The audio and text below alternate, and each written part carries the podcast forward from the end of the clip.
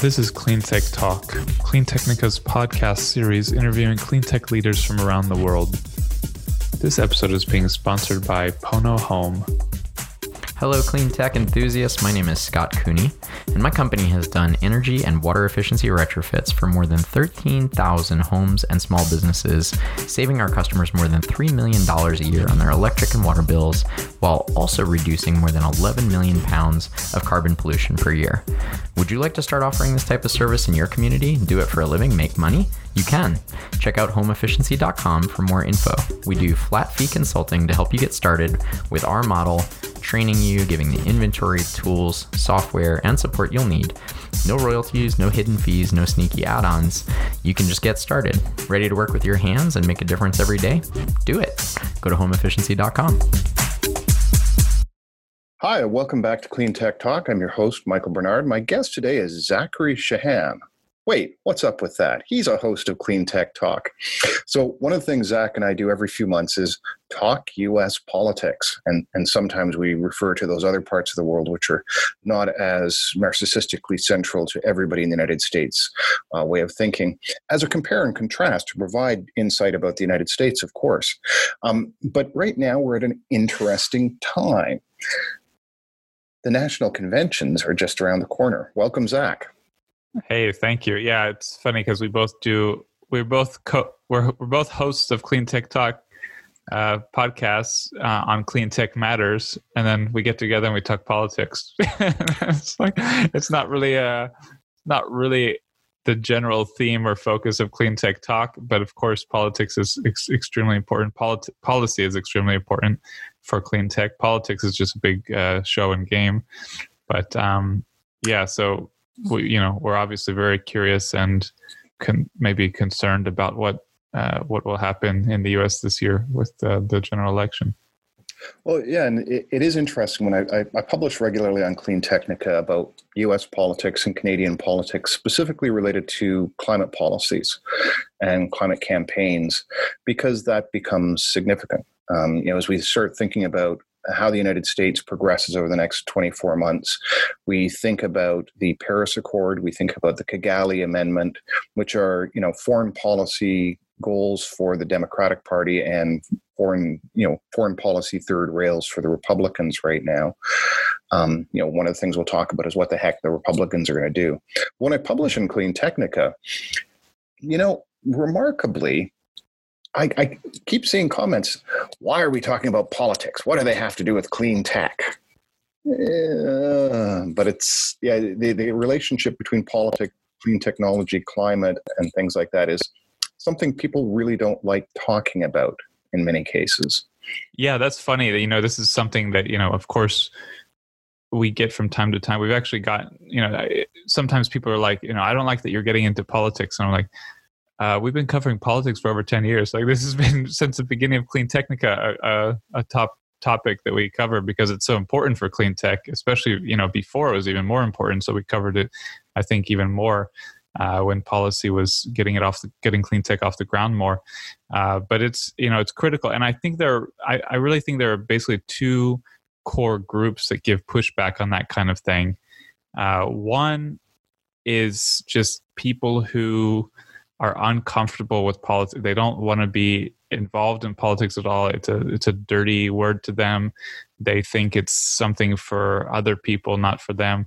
Um, that for me, that that group is is a little bit. Um, uh, it's a little depressing because you know a, a democratic society and even a, even free market capitalism is is very you know you have to have people who are engaged and informed and when so many people decide they don't want to have anything to do with the conversation, you end up with uh, just too small a, a, portion of the public en- engaged in, in policy matters. So it's very, uh, it's a it's a bad sign. So it's a kind of disease for a democ- dem- democratic system, um, and even for free market capitalism, if you want to be frank about it. Uh, and then secondly, you know, I think there really are a lot of paid campaigns, a lot of you know whether it's from Russia or from corporations or what that um, just there's a lot of fake people on the internet these days. Uh, it's something I'm going to get into in a different article about how Twitter is totally dominated in, in time at times by by fake people. Um, which I've seen in some interesting cases. But I'm, I'm not going to go into it now. We'll go back to it. But but one thing that was really fascinating to me, you know, you, you notice this and you know it's happening. But when when all those big Twitter accounts got locked down because of the hacking, uh, Elon Musk, uh, Obama, Bill Gates, um, all of a sudden we were swarmed with clearly fake troll accounts on Twitter commenting on our tweets. And it was like, whoa, where did this, you know, huge group of clearly strange tweet tweeters come come from? And it sort of hit me like, hey, all these big accounts are shut down. They have nothing to do. They have to find other somewhat notable accounts talking about their subject matter so they control and it just makes you realize how much they influence the conversation and how much they influence the conversation uh, of big players and it's just very um, it's a it's a big issue so i think you get both people who just are scared of politics and and fake fake you know, commenters pushing uh, back on Zach, that kind of thing. Uh, are you being politically correct because there is that third category what third, is that? The third category are people who like clean technology and are Republicans. Oh yeah, yeah, yeah, yeah. That there's also that group. There are some. There are genuine ones. We have a writer who almost stopped reading Clean Technica once because uh, he's more um, right wing. Uh, well, it, it's interesting because it's become such a partisan thing in the United States, especially. Um, you know, still, still so. And one of the things I'll talk about is what you know some of the um, political analyses show compared with the United States on this subject. But clean technology is should not be partisan, but it has become partisan. And so, you know, as we talk about policy that favors clean technology, uh, unfortunately, in the United States right now, many Republicans find that distasteful, which is unfortunate. But I want to talk to you about one thing. You were talking about the people who just feel uncomfortable with politics. Uh, you know, I, my analysis says that in 2016 that was part of it. There are people who just said, "Oh, yeah, Clinton's got it. I'm not really. You know, I did, kind of dislike her. I don't like Trump, but how bad can it be? And I'm just not going to go out and vote." So perhaps you know, five to 10 million uh, potential Democratic voters just stayed home, but Clinton still won the popular vote by almost three million. So fast forward two years to 2018, the midterms, um, Democratic candidates got almost 10 million more of the popular vote. And of course, the Democratic Party took the House. But there was something I came across recently which was fascinating to me. I don't know if you're aware of this, Zach. The 2018 midterms had the highest voter participation of any midterms since 1914. Yeah, I remember something like that when it, after the right at, right at the time that they were ending. Yeah. So w- what I think we're seeing right now is a very energized um, set of people who, you know, there there were people certainly the Republicans voters against Trump YouTube channel. I don't know if you've dipped into that, but it's fascinating. There are a lot of people who gave Donald Trump the benefit of the doubt in 2016 and they kind of voted for him, saying, "Yeah, you know what? what could go wrong? How bad could it be? And now in 2020, they have an answer. And so they're many cases motivated not to give him a chance because they know exactly what they're getting. And they're also motivated to vote against him. Um, and all the people who stayed home are motivated, you know, and because they weren't energized by Clinton, are now motivated by, oh my God, I made a mistake. Let's get out and vote. So I, I'm I'm seeing a very substantial increase in voter turnout that will equal the typical that will at least start to rival the typically motivated Republican base. Um, Republican base, you know, the statistics show that they trend older and you know they they have a greater sense of specific value of voting. they're a more motivated base, so they get out to vote more but I think the Democratic base is going to be very motivated to, to vote. Uh, have you seen any analysis on that, Zach? Uh, you know, I'm I'm actually mostly here to listen to you you today because I have not been following as closely as I as I was for a long time. Um, just been busy with clean tech stuff, but uh, I I mean I think generally, I mean it's just been such a total garbage fire. Like I I think I think there you know, you of course you get the very strongly politically involved people on both sides, and then you get a mi- big middle in the U.S. that is really not interested in dealing with politics. Um, you know about half the country votes even in the presidential election. Um, just I think it was fifty two percent last last uh, general election. So even so, there's about half the country which is so uninvolved they don't vote, and then even the half that vote, many of them are are not that involved, and you know are you know there's a lot of swing voters who. I mean, if you're a swing voter, it's like basically it's you know there's not you're you're typically not that involved. I mean, I mean, otherwise you would tip, typically tend to fall into one side more or less. Uh, so you have, you know, a very big portion of the country that's apathetic to politics, and I think, like you said, people are like, oh well, what's the worst could happen? And I think that the the alarmists, you know, have it's been more alarming than the alarmists expected. It's like, you know, it's like for many of us, we thought it was going to be horrible and it's been worse. And um, I don't think, I think many people who, who follow closely just had no idea this guy could uh, dismantle the fundamentals of our democratic system so, so, uh, so obscenely. And um, I think, you know, in different ways that has woken up a lot of people. There are a lot of people who are disgusted. I mean, they're just upset with the with the with the mood of the the political climate, the culture of the country. I mean, even if they don't even think about policy, it's just the you know the the nonstop hate and fighting um, has been just too much. So I think there's a lot of people who would love just some peace and quiet with Biden and um, back to some form of normality. So I, do think that'll pull out a lot of people. Um, there, there was the I don't know if you want to go into this topic, but there was the joke, not a joke, that um, Trump uh, energized yet another portion of the population by deciding to to kick, to ban TikTok. Uh, so you've got all these teenagers coming of you know coming of age turning turning 18 eligible to vote who are all of a sudden maybe going to be pissed off that he's shut down their favorite platform so you know i don't know if you want to go into that i don't i don't know how much there is to that but that's the kind of joke not a joke about that whole story is that he's just going to get a lot of people who typically don't get out to vote to, to go vote because they're pissed off that he shut down TikTok. Well, TikTok's interesting because you know about the K-pop band BTS and what they did with the Tulsa rally. Yeah, you can. I mean, summarize it though.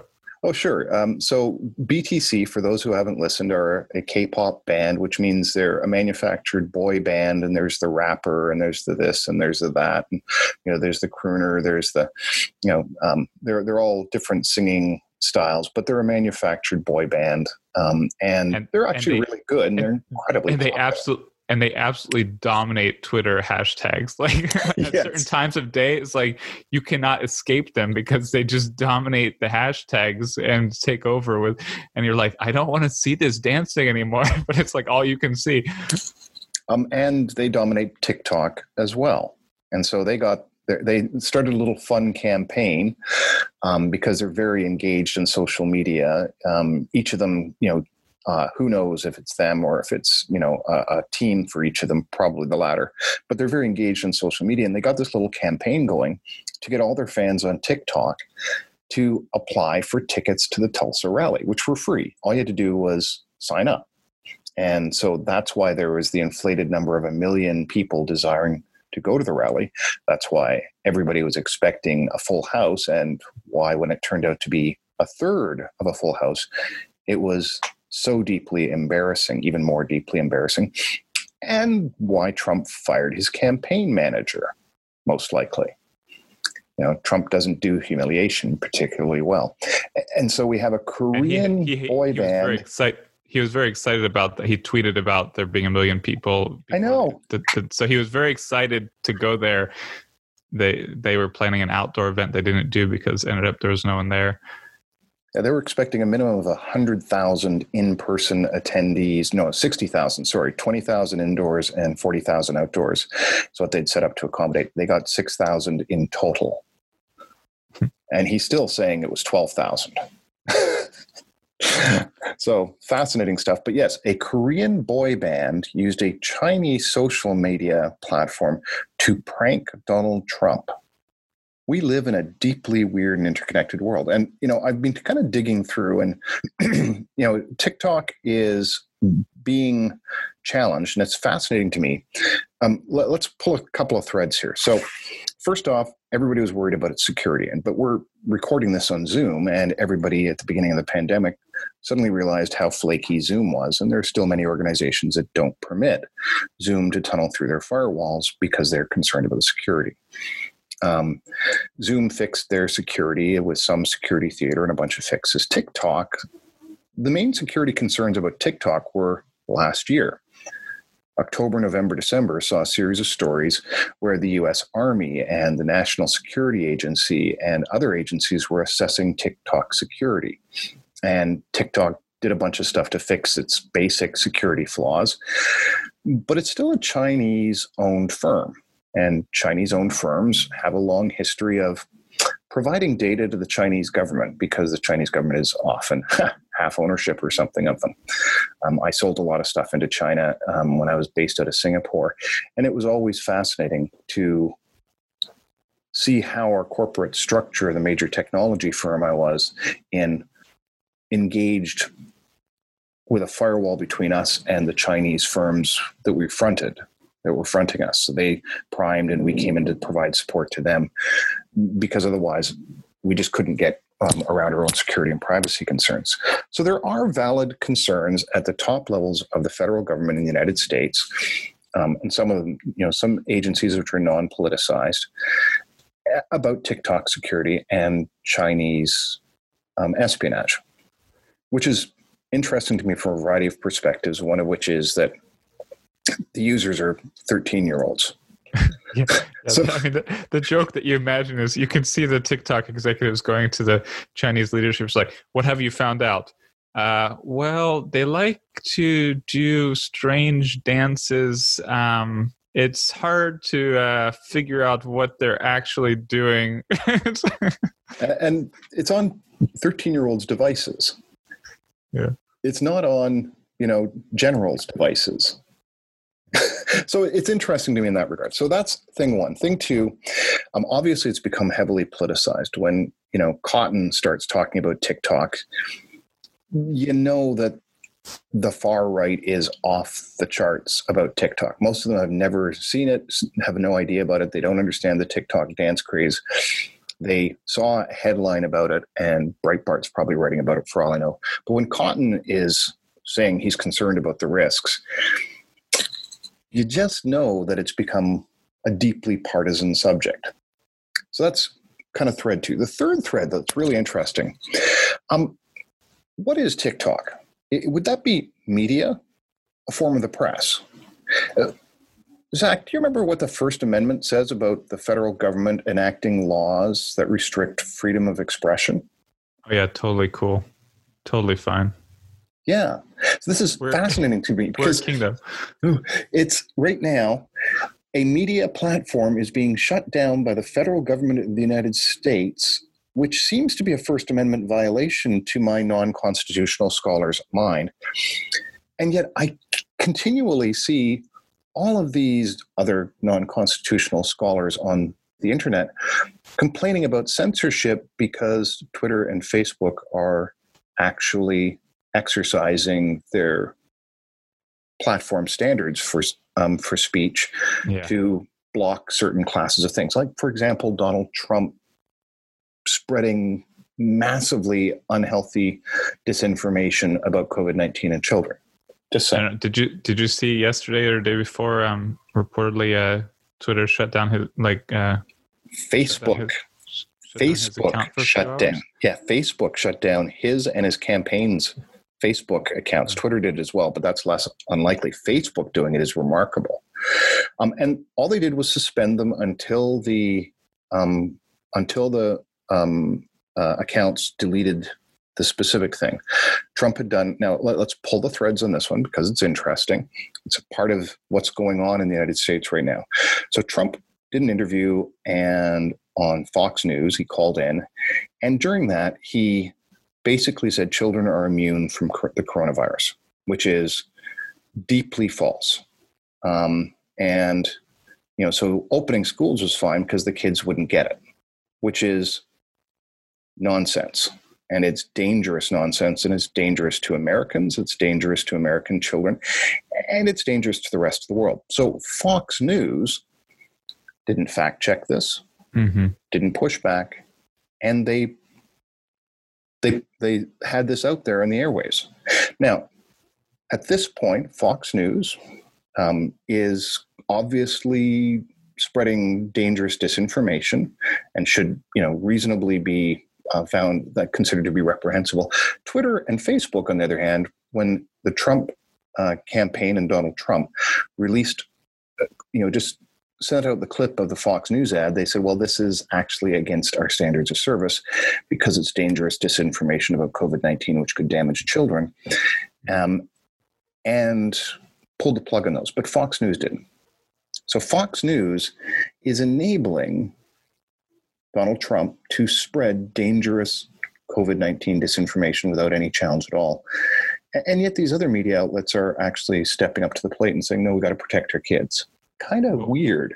Yeah, but, but we're very, we're struggling a lot societally with this. Um, this idea of what social media is. Uh, obviously, it's in the name media, uh, but uh, it seems like a lot of people don't want to um, accept that they are media platforms that um, have control over content, you know, to some degree through algorithms, through um, certain policies, and that they should be treated more like media platforms than they have been historically. And then you you, you also have you know a lot of overlap. People who think it's just the public space, like Facebook and Twitter are just the public sphere, and people can and you can say whatever you want there uh, yeah, of course, which you can't even do in public. But uh, anyway, um, and that it's all just you know should just be their free right to do whatever they want and say whatever they want. Um, and then if Twitter or Facebook, private companies,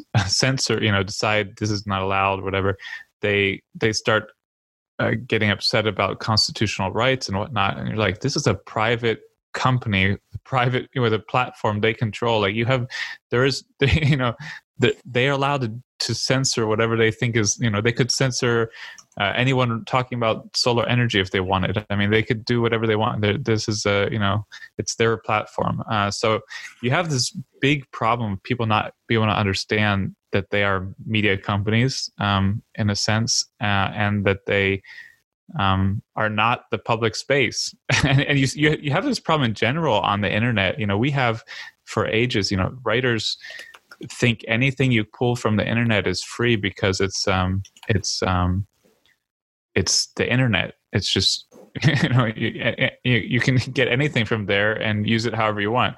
And you're like no no no. You know like this is like this is just uh, not how it works. You know you still have to respect um, all these different laws and and and, uh, and whatnot. So it's let's play on this. I think we're struggling as a society to understand what the internet is, what social media is. Well, the United States is struggling right now with its First Amendment. Now, we laughed on one of the previous things because I mentioned that I'd been, you know, a member of a well-regulated militia up here in a country which is not the United States. And you thought, "Oh my God, we're going to get, you know, quotes about." Nobody mentioned it, but we and I thought it was funny. Um, but today, I'm going to lean into the First Amendment. Um, I'm actually going to quote the First Amendment Congress shall make no law respecting an establishment of religion or prohibiting the free exercise thereof, or abridging the freedom of speech or of the press, or the right of the people peaceably to assemble and to petition the government for re- a redress of grievances. That's the First Amendment. Um, so, right now we're talking about TikTok, and TikTok is freedom of the press. It's a platform. And could you could you just explain uh, who is the owner and what's the what's the management structure? I mean, I, I don't know this stuff. TikTok, it's just it's just a privately owned firm, and the people who sign on are are using free, uh, have freedom of speech on that platform, up to the standards of the United States. So let's talk about freedom of speech a little bit because I've poked at that one. People claim, well, the United States has freedom of speech and Canada doesn't it's really interesting because it's all a gray area of a certain few classes of speech which are not free. In the United States, the, the famous example is you don't have the freedom to um, yell fire in a crowded theater. You know, you, you are not allowed, you can be prosecuted for speech which causes endangerment of others in, a, in the moment. That's, you know, there are limits in the United States which can be prosecuted and have been prosecuted where freedom of speech is not absolute. Secondarily, in the United States, freedom of speech is not without consequences. Um, you know, the line is a little different in Canada. We actually have laws against hate speech specifically. Um, they're very rarely executed, but we have um, taken uh, Holocaust deniers, white supremacists, and who had a long history of those types of things, and the federal government prosecuted them successfully and took away their, you know, ability to spout that stuff. Sent sent um, Ernst Zundel, I think his name was, to jail. Uh, in the United States, you're allowed to spew that stuff, but when you go to court, because you've broken other laws, it comes out and everybody goes, oh, yeah, this guy's a flaming racist. And you end up having the consequences of freedom of speech. AOC recently was uh, attacked because, you know, she was saying, well, free, yes, you have freedom of speech, but freedom of speech comes with consequences. And the politi- the people of the state that that representative represents should be looking at those and giving him the consequences of the, what he said. And of course, the right got a, fully upset about because that was a freedom of speech thing. But this is kind of the point, though, is the Congress shall make no law. Trump's executive order is against the First Amendment. Um, Trump sending in uh, federal troops without insignia into Portland is against the First Amendment. And that's that's so straight out of a freaking banana republic where the you know one political party or person is taking control of of everything with their private military. It just that was that was so deeply disturbing. It is so deeply disturbing. And I'll be really clear on this. Well, the Second Amendment nuts. I mean, I, I think it's just a terribly worded amendment, and you know, muskets have become machine guns, and they weren't thinking of assault rifles and AR-15s. They weren't thinking of something with, with, a bump stock that could pump 60 rounds into a crowd in you know five seconds. Um, this was not. This is where they had a failure of imagination, and you know they you know they had a, a, a all power to the uh, the founding fathers of the United States. It's an amazing document for its time, but they screwed up on that one.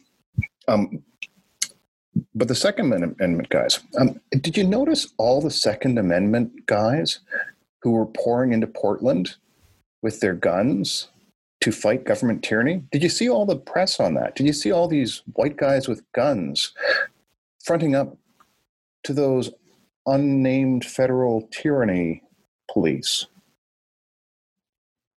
I kind of missed that. Did you see that? No. no. You know, where were they? This was exactly what they've been claiming their guns are for, yeah. and they're not there, which kind of exposes what they really are. Yeah. They're cowards and racists more than not. You know, and that's more than not. It's like there's a lot of cowards and racists with lots of guns, and there are a lot of deeply terrified people with lots of guns, and there are some sweethearts. I knew one guy who was except for his habit of dressing up in armor and whacking, you know, other people dressed in armor with great big chunks of steel. Um, had a gun chest full of, you know, hundred guns, and but he was a he was a sweetheart outside of that, um, and he really was a very nice guy. But yeah, this whole idea that you have to have them so that you can fight back the against, you know, tyranny if if the federal government comes, you know, illegally to to take over, and that's exactly what happened. And they were nowhere. I mean, they were they were moms and you know hipsters. Yeah, moms with yellow T-shirts. Yeah, uh, there were dads with leaf blowers, and there were unarmed veterans linking arms, peacefully preventing and being tear gassed. United States federal agencies were tear gassing vets. That's what the United States has come to right now. And the First and Second Amendment are so integral, and yet the right is seems to be kind of quiet about the First Amendment and a little too strong on the Second Amendment. It's really interesting to see. Uh, I, I, do want to twist this back to something you said earlier, though. We were talking about that middle group of people in the United States who just don't care. Um, so that the independents, the the swing voters, but they're not really as swing voterish as you might think. Pew Research has been doing studies, and I've got the chart in front of me here because I publish it regularly because it's fascinating. And since 1994, they've been testing annually the number of people who call themselves Democrats, Republicans, or Independents. Um, but they do something interesting. They say, Are you a registered Democratic voter? Yes, no. Are you registered Republican? Yes, no. Are you independent? Yes, no. Um, if you're independent, do you mostly vote Democratic? If you're independent, do you mostly vote Republican? Um, or do you split your vote depending upon in, uh, issues? So the people who don't lean is the swing voters. There aren't really that many swing voters in the United States. It was 9% of the populace in 1994, and it's 7% of the populace in 2018, according to the last numbers I saw. Um, so the Democratic, registered Democratic voters, 31%, lean Democratic, which is to say almost always vote Democratic, 17%. So that's 48% of Americans are Democratic or lean Democratic. 7% are no leaning. Um, Republicans, 26%, lean Republican, 13%. So that's 39%. So under 40% of people are committed Republican voters most of the time. And almost 50% of Americans are Democratic voters most of the time. And only 7% are those swing voters. So it's it's not quite as swingy as you might think. Um, and it really does get down to who gets out the vote and who's energized. Because all those voters who typically, those 48% of voters who are going to vote Democratic, if they actually came out to vote, Republicans would never win an election. Yeah, I mean, you have the problem of the electoral college in the U.S. So that example of uh, Hillary Clinton winning by three million votes, but then it was just uh, several dozen thousand, like I, tens of thousands of votes might have decided the election um, because they were just you know the certain certain areas of you know certain areas of certain states um, and so you have that that issue of even at seven percent that they can be very powerful but also more importantly as you as you highlight is who gets out the vote um, this is the biggest thing. That's why voter suppression is such a big deal in this election. Uh, also, why you know strange third-party candidates um, are are an I- issue um, at, at, times. But uh, one thing, uh, you know, I think going back a bit to your earlier p- points at the beginning, I mean, there's a very strong involved Republican group, you know, uh, portion of the Republican Party that is very heavily against Trump. Uh, they were noticeable in the 2016 election, but they weren't that effective or that like um, influential.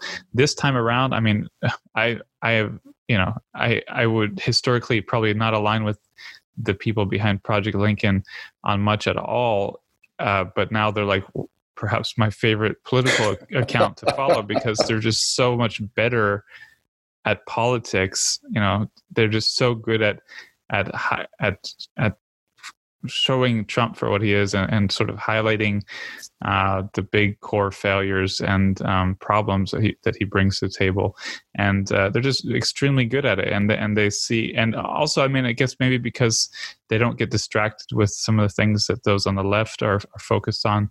They focus solely on what is most horrendous and and um, uh, problematic about Trump because uh, that that's you know that's basically why they're not with him.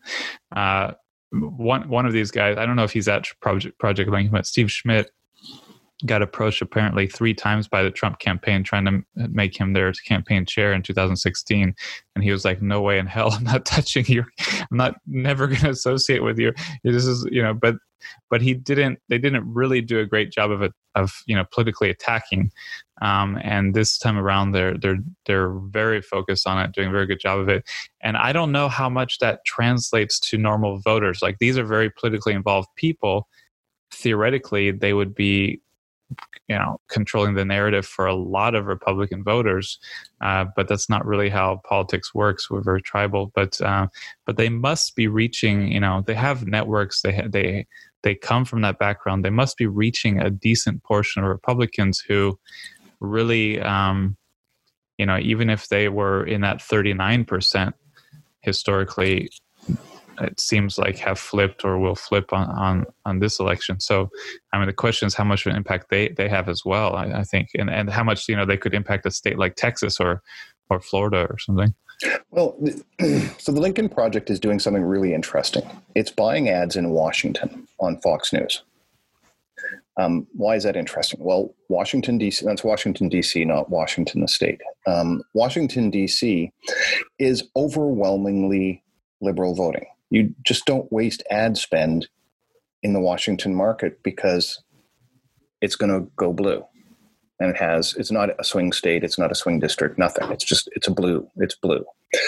Um, but who in Washington watches Fox News? I, I, actually didn't know this, but I, I know where you're going with it. it's hilarious. That's right. Yeah. They buy ads they spent $400,000 to buy an ads on Fox News in time slots on programs that Donald Trump watches. They are trolling Donald Trump. They are explicit about this. They've been interviewed on this and they said, yeah, it's, it's we're doing this intentionally. Um, if he's ranting and raving about us on Twitter, he's not doing anything useful to um, combat you know, the Democratic Party or stuff.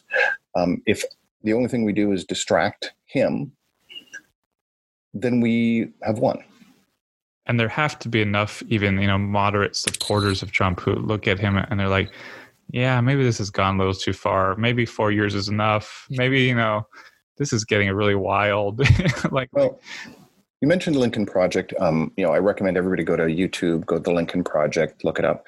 But I also recommend you go to RVAT, Republican Voters Against Trump, on YouTube. This is much more grassroots than the Lincoln Project.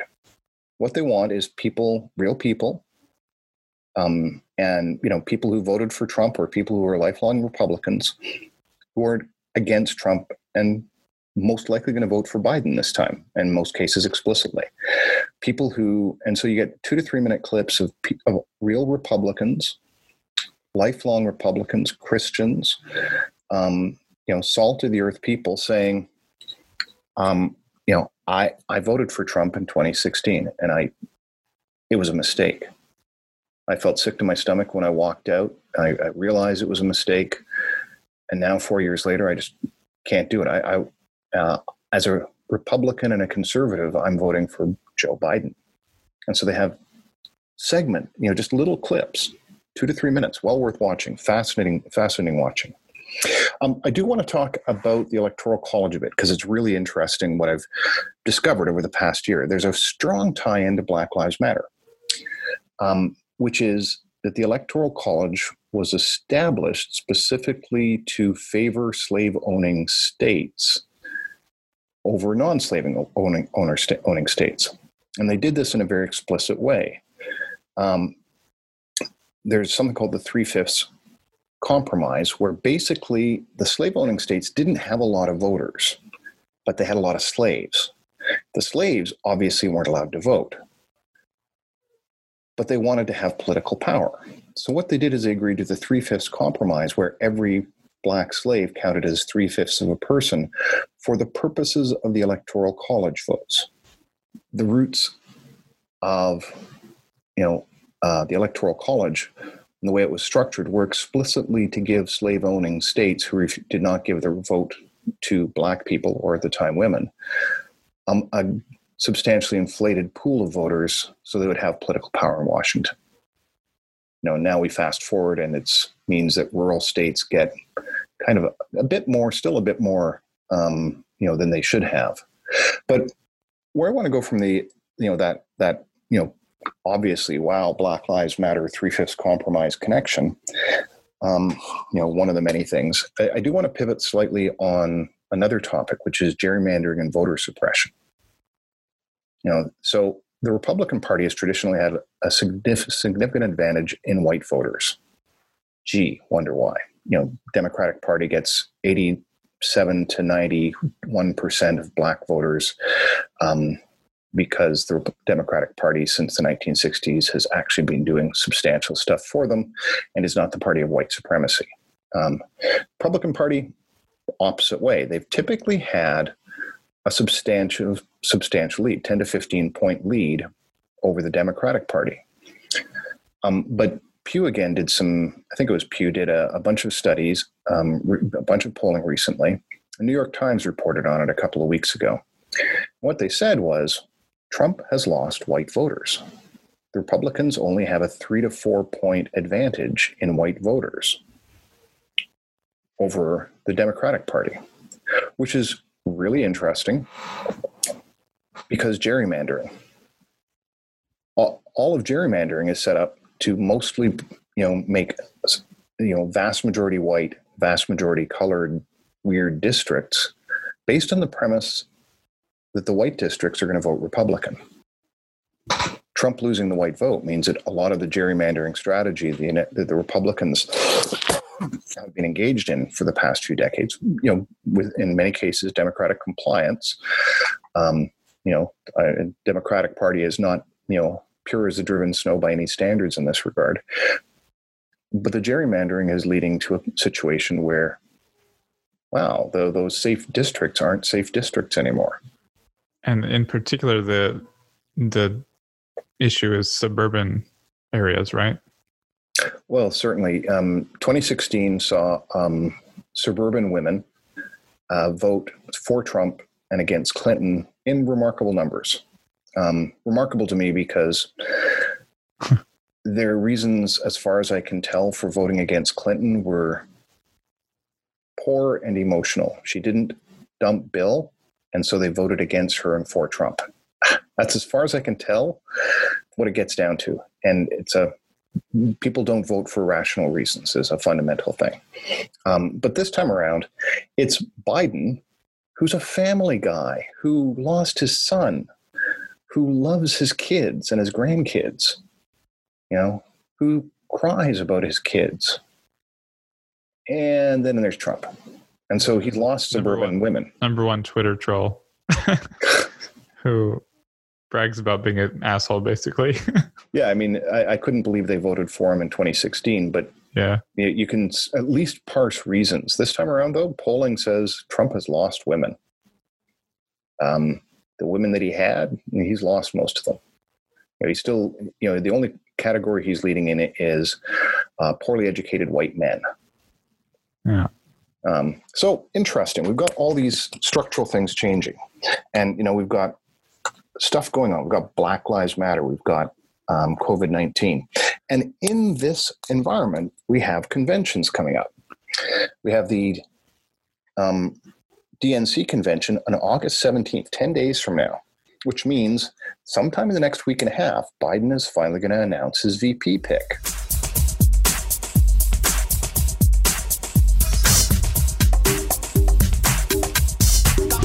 Thank you for listening to Clean Tech Talk. Join us next time to get your electric fix.